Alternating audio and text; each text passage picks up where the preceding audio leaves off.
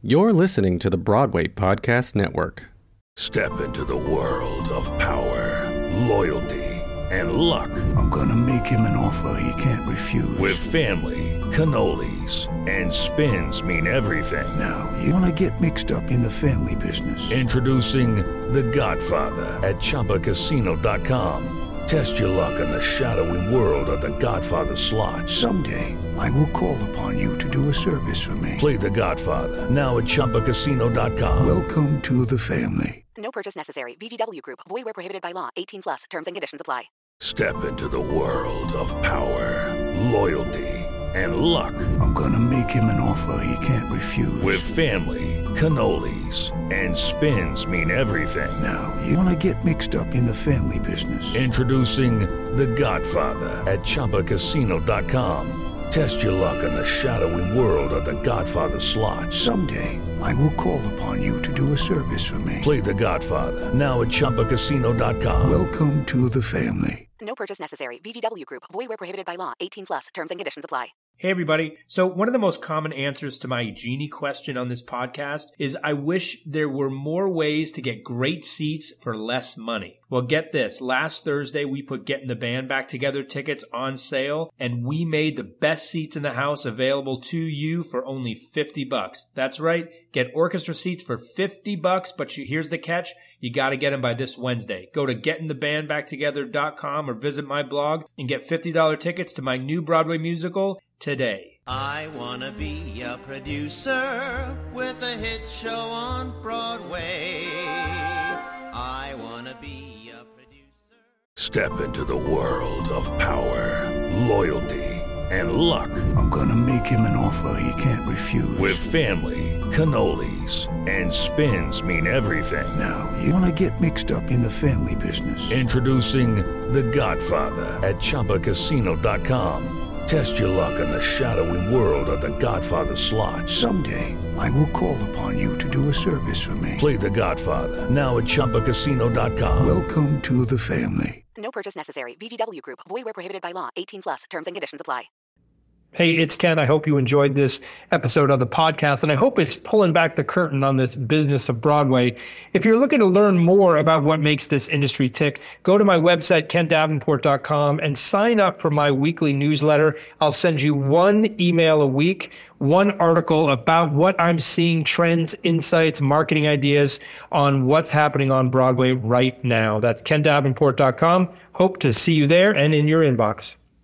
Hello, everybody. This is Ken Davenport. Welcome back to the Producer's Perspective podcast, and please welcome to the show Broadway, off Broadway director Trip Cullman. Welcome, Trip. Hi, nice to be here. Thanks for having me. So, just last season, Trip had two shows on Broadway with the terrific Six Degrees of Separation. I was a big fan of that Thank show. you. Uh, as well as Significant Other. Uh, and this season, he'll have Lobby Hero on Broadway as well. He just told me he was in pre production for that before we started rolling tape. He's worked extensively off Broadway everywhere from Second Stage, MTC, MCC, all the M's, playwrights, and on and on and on. So, tell us, you grew up in the city, is that right? Yeah, I was born and raised here. So, what was the first New York City theatrical experience you had? Well, I, I suppose the very, very first was uh, my fourth grade teacher, Mr. Bazzarini. Uh, happened to he was my homeroom teacher, but he also happened to be a graduate of the Yale School of Drama for playwriting. So at the school that I went to, every Friday, each sort of homeroom would be in charge of the assembly and the entertainment for the assembly. And if you were in Mr. Bazzarini's class, you always got to do like this amazing play that he would write for the class. And he wrote for us the the story of the founding of Rome, how um, Romulus and Remus uh, were these uh, twins who were abandoned by their mother on the Tiber, and they floated down the river on like this thatched uh, basket and were found and raised by wolves. And that's sort of the, the story of the founding of Rome. Anyway, I played their mother, and uh, I borrowed my sister's Cabbage Patch kid dolls and wept as I, you know, released my two babies into the river and uh, was hooked. I was like, ah, I love theater. I heard you were very good in that. I, Actually, I slayed. Yeah, it was pretty amazing. First of all, any uh, sitcom writers out there, Mr. Bazzarini's class sounds like a like a Yale graduate writing plays. A in his fourth hundred percent. A hundred percent. Sounds like head of the class, actually. That that sitcom. uh, so, how did you go from weeping on a Cabbage Patch Kid to uh, actual career in the theater? so I think like the other thing that was amazing about growing up in New York was that my parents, like all like good liberal Jewish parents, you know, took me to the theater like other parents take their kids to, you know, church. And so I saw, like as a kid, I, growing up, I saw the original production of Angels in America, and I saw, you know, the original production of Falsettos, and the original production of Love, Valor, Compassion, and all these sort of, and Six Degrees of Separation for that matter, and all these sort of landmark shows where as I was also growing up and like kind of figuring out I was a gay kid and stuff like that, it was like hugely important for me to see myself represented back to me on stage. And, and I thought that that was so, so, such a powerful experience. And it was such a boon for me and a, a way for me to kind of like accept who I was that I felt like that was what I wanted to do for a living and help others in some ways. So, so that's sort of how I stumbled into it. And I d- did a lot of acting. And then my senior year of high school, my drama teacher was like, you seniors, if you want to, you can direct a one act. And I'd never directed before. And everyone else chose these like very tidy little plays. And I chose Cowboy Mouth by Sam Shepard and Patti Smith, which um, was created by them uh, over a period of time when they just locked themselves in a hotel room in London, did a lot of drugs, and passed typewriter back and forth between the two of them. And so, like, the teacher was like, okay, if that's what you want to do. And he put my, my show at the end of the program and had a disclaimer before it that, like, if anyone's offended by, you know, sexual situations or strong language, you can leave. And, you know, I thought, like, being such a provocateur was, like, really, like, I don't know, I was hooked from that too. And then, so I went to school, I went to Yale for undergraduate and did a, a lot of directing right off the bat, as well as acting. And then for a couple years out of,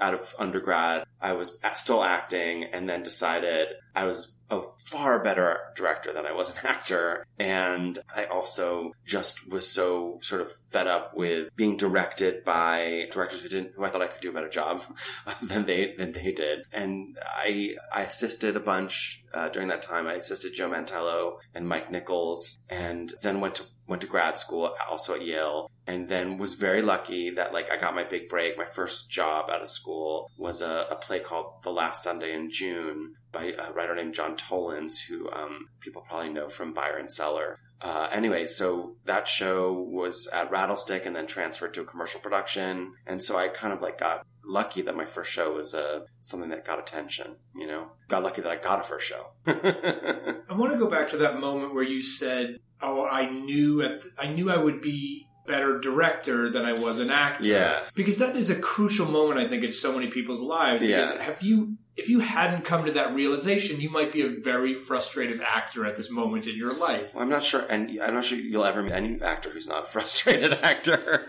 But I, I think like ultimately, it wasn't just that I was like sort of re- realized I was like sort of mediocre as an actor, which I sort of was, but like it was more than that. It was like it was about. Uh, I wanted. I, I was more interested in in the sort of macro. I think as an actor, what's so extraordinary is that you are so inside of your character and you're so fully invested in in bringing to life this this one fully bringing to life this one aspect of the show. And I was. I think I was always more interested in like all of the aspects. And I think collaborating with designers and actors and writers and everyone involved in the theater, I think like that was really what was most intoxicating for me. And I think I just like always had like a kind of an, a directorial eye. Even as an actor, I would always like be blocking myself. You know what I mean? Which probably drove those directors completely crazy. I literally, before we started this podcast, said to Trip, Oh, I'm not going to get all Barbara Walters on you. Don't worry about it. But you said something very specifically about growing up in the city and seeing original shows like Love, Valor, and Angels Yeah. and coming to terms with your own sexuality Yeah. at the time. yeah. Were your parents taking you to these plays or were you seeing them on your own? No, they were totally taking me to these plays. So, yeah. and did you know you were gay then? Did they know? I'm, I mean, I don't know. It was like sort of, I don't know. I think I probably always knew, but I didn't know. um, and so again, when I'm trying to figure out exactly what to name myself or how to identify myself, it was really helpful to have these, these examples shown to me from the stage. Do you know what I mean? And, but I think like my parents were just like really, they were really into theater as, you know, like they were like, you know, good liberal Jewish New Yorkers who like, you know, when we went on the weekends to our, our place in Stamford in Connecticut, they would, you know, play the Les Mis soundtrack on cassette in the car. You know what I mean? It was like that. It was very, it was very much like a part of our, our, our growing up that we would go to the theater constantly. So your process now, you were talking about uh, you you had a director's eye, which is collaborating with designers, etc. Mm. Tell me about your when you get a play. What is the first thing you do? I'm gonna, you're going to direct this play. What's the first bit of your process? I think it really varies play to play, but I think one thing I I'm almost always do is I'm very musical, so one thing I always do is I make a playlist. I make a playlist of songs that, for whatever reason, inspire me or make me think of certain situations in the play or certain characters in the play or certain feelings or moods that the play evokes. And I listen to that, that sound, that sort of whatever mixtape as it were constantly as I read and reread and reread play. And sometimes those those pieces of music end up being in the play and sometimes they totally don't. But it's a kind of for me it's almost like a meditative way into into sort of feeling the world of the play. But I think the most important thing, like whether it's a musical or a play, is like I think really getting getting in a in a very intimate way uh, involved with the um, playwright or the composer, as it were, and really getting inside, trying to get inside their head and, and, and understand what they were what they were thinking, or, or or or even if it's a totally subconscious act on their part, like just discussing the play, what what what things come up for them, what things come up for me, and seeing whether we are simpatico or whether things that I hadn't realized or thought of or, uh, or had occurred to me are occurring to them, and sort of I think that that conversation is I think one of the more delightful ones, and that's and that's I mean, and then and then you have the most delightful conversations of all, which are with designers. I mean, to me, designers are the greatest dramaturgs of plays. They are able to see deep structure and themes and mysteries about the play in a way that I don't think anyone else can. And I think it's like to me, those conversations when I sit down with a designer to start the process of designing play are, are amongst the most, most fruitful. So, can you give me an example of a set designer that gave you some dramaturgical insight or how that on Six Degrees, for example? Sure. Well, that I mean that was that was a very prolonged process. We we spent almost two years working on that design, partly because we threw out our first design almost entirely. And what made you throw it out? Partly, I think John Guare was like, "I love you guys, but this no. is not the design." and we were like, "Okay, great." And I think I think he was right. You know, I think I think it was overly complicated initially, but I think like with that play, I brought an observation about the play to bear in my conversations with, with Mark in that to me the play has a kind of fascinating structure because it's almost Aristotelian for the first section where they're all at a dinner party and it's all contained action inside of one location in more or less real time. And then there's an act that happens. There's this homosexual act that happens in the play that then causes the structure of the play to like kind of blow up and fracture. And all of a sudden you're leaping across time and space and a million locations and going backwards and forwards and flashbacks and all that kind of stuff and fragments of, of snippets of things and imagined scenes and everything like that. So that sort of the unity and the structure of what you had been living in via this sort of transgressive act that the main character stumbles upon kind of blows the whole play up. And I think that mirrors her own Ouisa, the main character's her own kind of journey through the play and that she is in this kind of, she's inured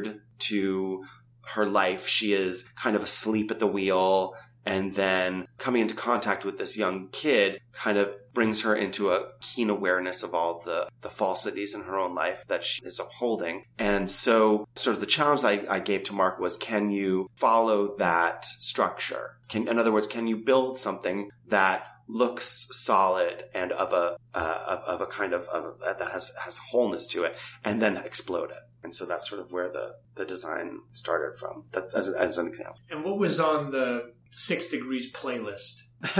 there was a lot of mute. Well, I I mean the play takes place in like 1989 to 1991, say. So it was really exactly the same time that I was a teenager. So for me, the playlist was all about what I was listening to as an angsty teenager because I really related to all those kids in the play who were so in so much pain and so so angry at their parents. And so there was a lot of Smiths and Cure and the Pixies and you know, a lot of like all of the alternative music that I was listening to, punk music that I was listening to in my in my New Order and uh, in my bedroom as I was, you know, raging. And so, yeah, the, I mean, the the production, and that's an instance where the playlist made it into the production because the, the, the show started with a New Order song and ended with a Cure song. So, and Sonic Youth, Sonic Youth was on that playlist too, for sure. You do a lot of new plays. So, what makes you decide you want to do a specific play? Oh, that's a great question. I think it's like a little bit um, ineffable. I think there is. I think as I sort of mature as an artist, the the sort of the archest answer to that question would be like if it scares me. You know, if I'm if I'm terrified and I don't know how to do it, then I think it's probably a good idea that I do it. But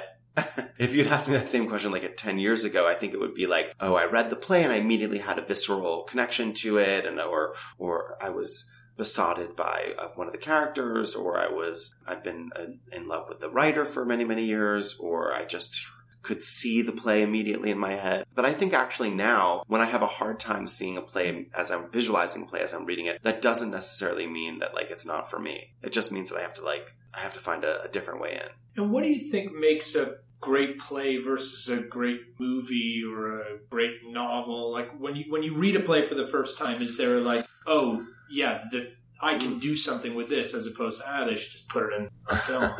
It's a great question. I think I think part of it is is the is that theater is it feels to me like the last medium left wherein you are coming into a room with a group of strangers and being told and participating in the telling of a story communally. And you are unlike, you know, like going to a museum and looking at a painting. In uh, in that scenario, you have the freedom to look away and walk away from what you're looking at. What's sort of amazing about theater is like you get trapped in your seat for like, you know, let's say an hour of the first act and an hour of the second act and like you're trapped there in the dark. And that's kind of an intense experience too to, to sort of in our, in our, you know, in our digital age of like being able to click through channels and, you know, you're not allowed to do that in the theater. You have to kind of sit there and, and, and let the experience wash over you. So to me, that's like such a sacred responsibility as a theater maker to make sure that like every moment counts and let, that I'm, I'm not, you know, I'm not going to lose my audience's attention. So I think that's sort of what makes it special. I think, yeah, again, even with movies, like I guess in the theater you're you're sitting there, but they're they're not with you, right? The actors they're still they're on the screen. And then if you're watching stuff at home, you can always pause and go make some popcorn for yourself or whatever. But in the theater, you can't do that. You like literally are trapped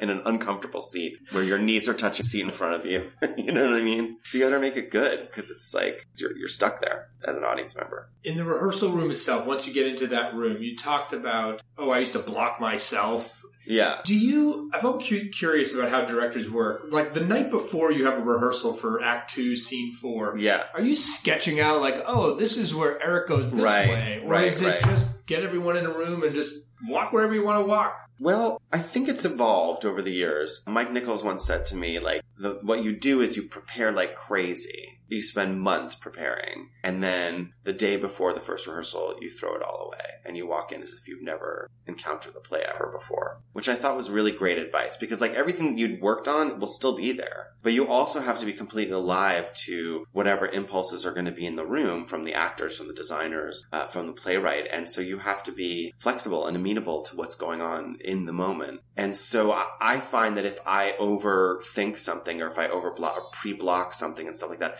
it'll feel dead within minutes of doing it. And, you know, as good as an idea that I have is, there may be a better idea that comes from the room that I don't, that I don't want to negate. Do you know? But I also have a, a very, very, very good blocking technique that I use that I will, it's a secret, but I will, I will, I will share it with you. Please, And I actually- first. I learned it from Adam Rapp, a playwright that, and a director who I, who I work with. And then he, he had learned it from the great, great, great, great playwright and director, Mike Leigh, British director and playwright. Anyway, so this is what you do. You know, you're, you do your table work and then for the first day you're on your feet, you have, I read it. So I read every single line of dialogue and every single stage direction and I don't look up at all. And the actors put their books down and move through the world for the first time. And what that does for the actors is it releases them from the anxiety of that first time when you're up on your feet and you don't quite know your lines yet. So you're holding your book and you're checking to make sure you're saying the right thing, but you're also trying to stay alive to the impulses in the air in the moment. You, all that anxiety is released and you're just you're just present. And for me, what it, for the director, what it does is it releases you from all of your organizing impulses, like all of your impulses to start organizing bodies in space and controlling the room, etc. You literally can't do that because you are reading. You can't even look up. You don't even see what's going on. So I do that several, several, several times, like five or six times for a scene without ever looking up. And then once the actors are like, I think we're ready to, for you to look at us, I give it to either playwright to read or to my assistant director to read. And I watch it and I start to do these little blocking adjustments to like open things up if they need to be or whatever, you know, to make it palatable for an audience. But, but what, what is sort of amazing about that technique is that the blocking becomes like, it's really good. Like it, like it always is excellent blocking because it comes from the actors, you know, it comes from their, their understanding of what it's like to be in the three dimensionality of, of the world of the play. And actors love it also because it helps them memorize their lines really fast because they hear it a lot. And as they're hearing it and they know, oh, I'm supposed to be standing at the desk when I say this line, they'll remember the line because they're standing at the desk. You know, it's quite an amazing technique. So they'll do it five or six times without actually ever speaking. They'll just I would say sometimes ten times without ever speaking the lines. And then I, and then finally at the end of that exercise, I give it, I give them the words to say. Yeah, it's great. Actors absolutely love it, and so do I. I love that Mike Nichols' advice as well. And actually, I've heard the same thing about athletes Mm. as well. Boxers will spend months, of course, training very specifically for a fight, but at the end of the day, they have to get in there and just Totally. fight. They can't think about, oh, here's that technique that I'm going to do right now. Totally. They're in the moment. Totally. Talk to me about your casting process when when actors you you like auditions. I personally can't stand them, so Why don't? Why can't you stand them? I don't know. I don't know if it's the tension or like I so want everyone to be so great when they walk in the room, Yeah, or I'm just very nice. impatient. That's nice. What is it like for you? Do you enjoy the process? So I think I, I, I enjoy it a lot actually. I, I do I acknowledge that it is a fraught moment. It is uncomfortable because it, it is tense. It is, you know, awkward, all those things. But what I get out of it is the following. I, it's a huge opportunity for me to start hearing the play aloud because I've just been reading it to myself in my room. So that's amazing. So I get to really know the play and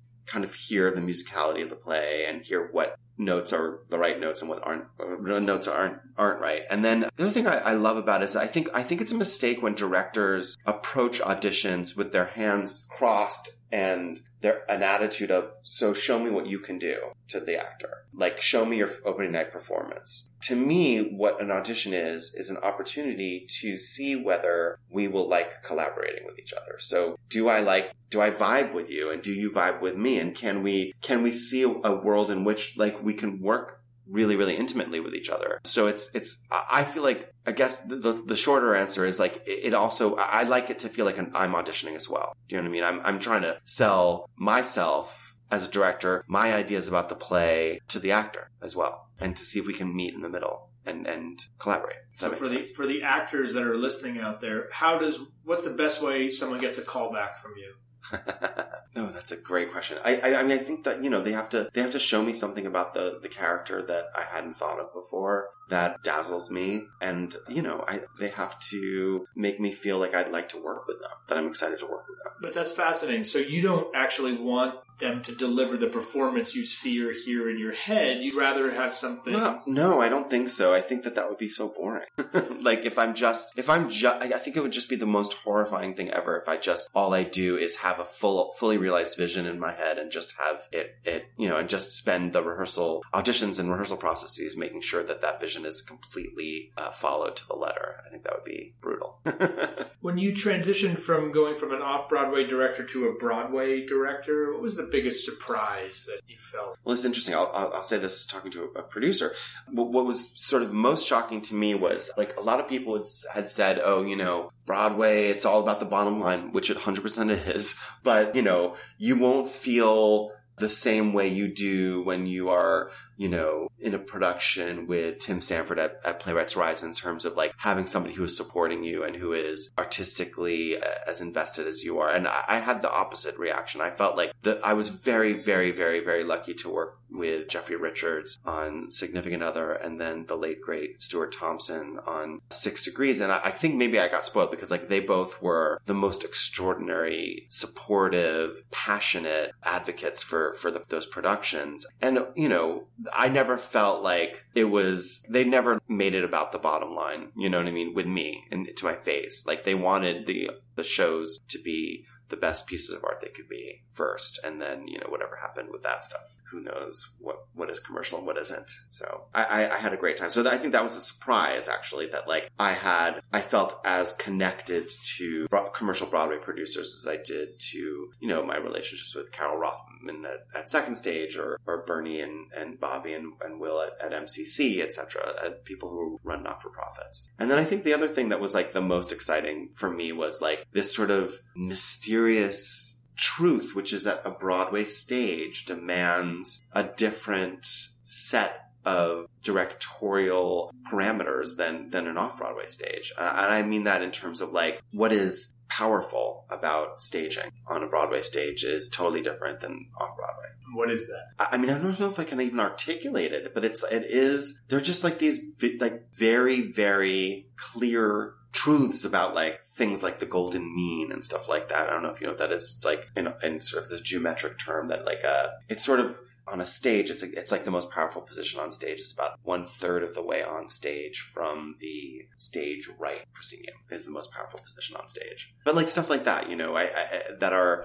that are are sort of massively so and in Broadway and like in, in an off Broadway play, I could have gotten away with like being bold and having whole stage a scene stage with my main character with his back to the audience. You know, I'm not sure that that Broadway will allow you to do that.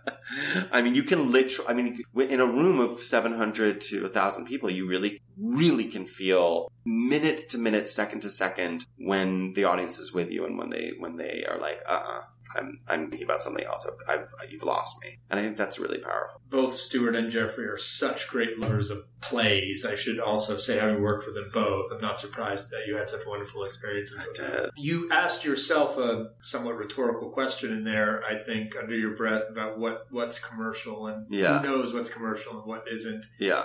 Have any idea? Me, I have no idea. No.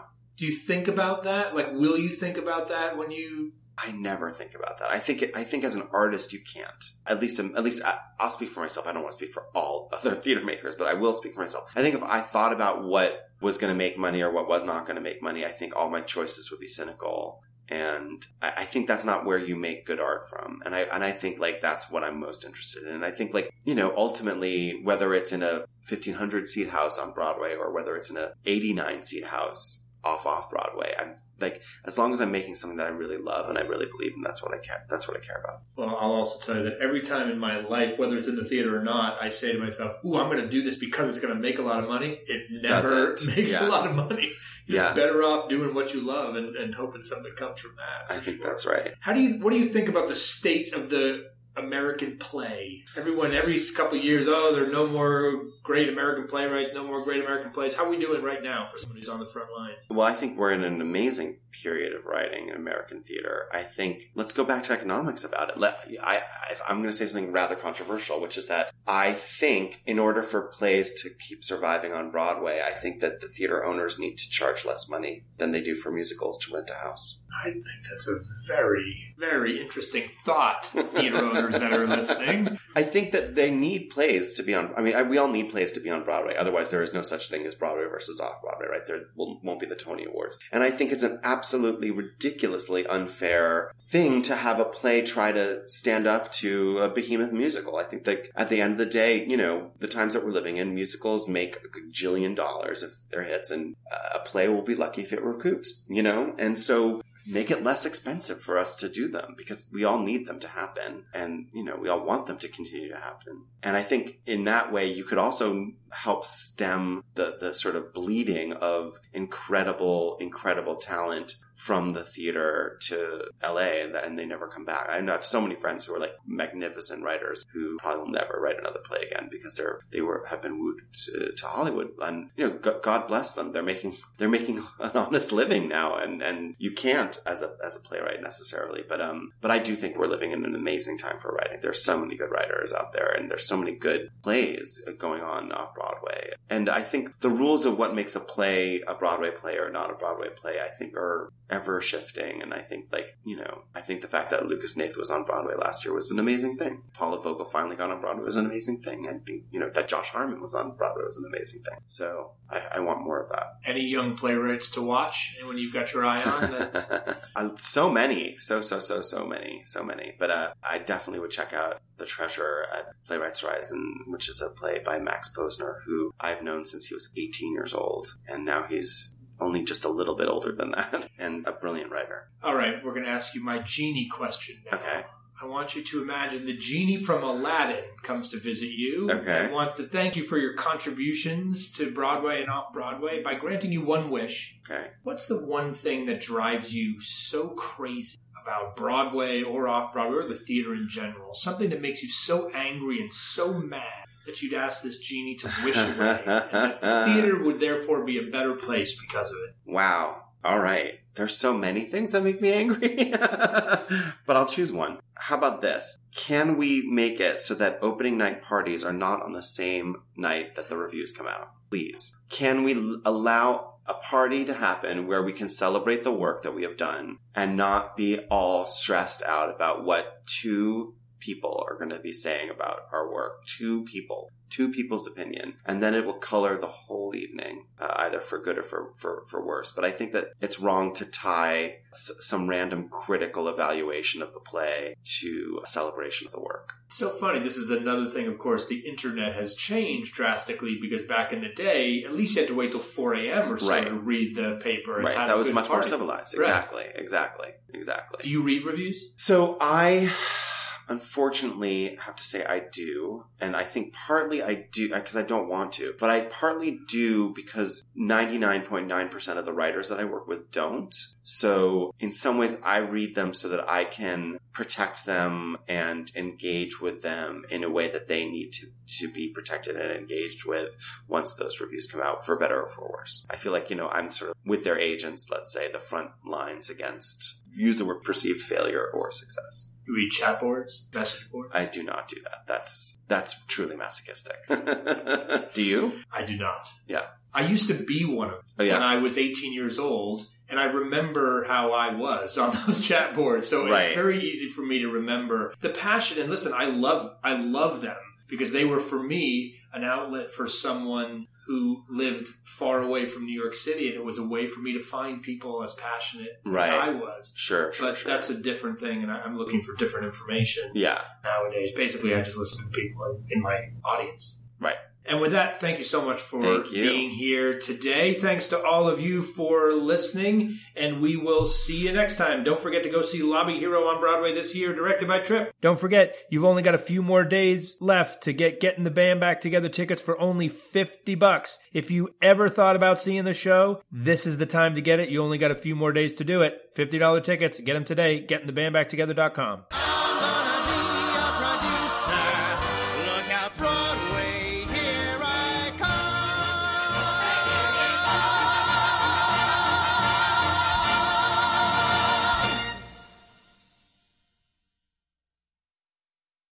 Hey, it's Leslie Odom Jr. here on the Broadway Podcast Network to tell you about the Rise Theater Directory, a program of Maestra Music. Rise is a national online resource designed to connect and empower backstage and administrative and creative theater professionals from underrepresented backgrounds. If you work or aspire to work in the theater community, this can help you find your next project. And if you hire theater professionals, search the Rise Theater Directory to find your next team. Create your profile now and get more information by visiting risetheatre.org. That's theater with an R E R I S E T H E A T R E dot org because only together we rise. With Lucky Land slots, you can get lucky just about anywhere. Dearly beloved, we are gathered here today to. Has anyone seen the bride and groom? Sorry, sorry, we're here. We were getting lucky in the limo and we lost track of time. No, Lucky Land Casino, with cash prizes that add up quicker than a guest registry. In that case, I pronounce you lucky. Play for free at LuckyLandSlots.com. Daily bonuses are waiting. No purchase necessary. Void where prohibited by law. 18 plus. Terms and conditions apply. See website for details.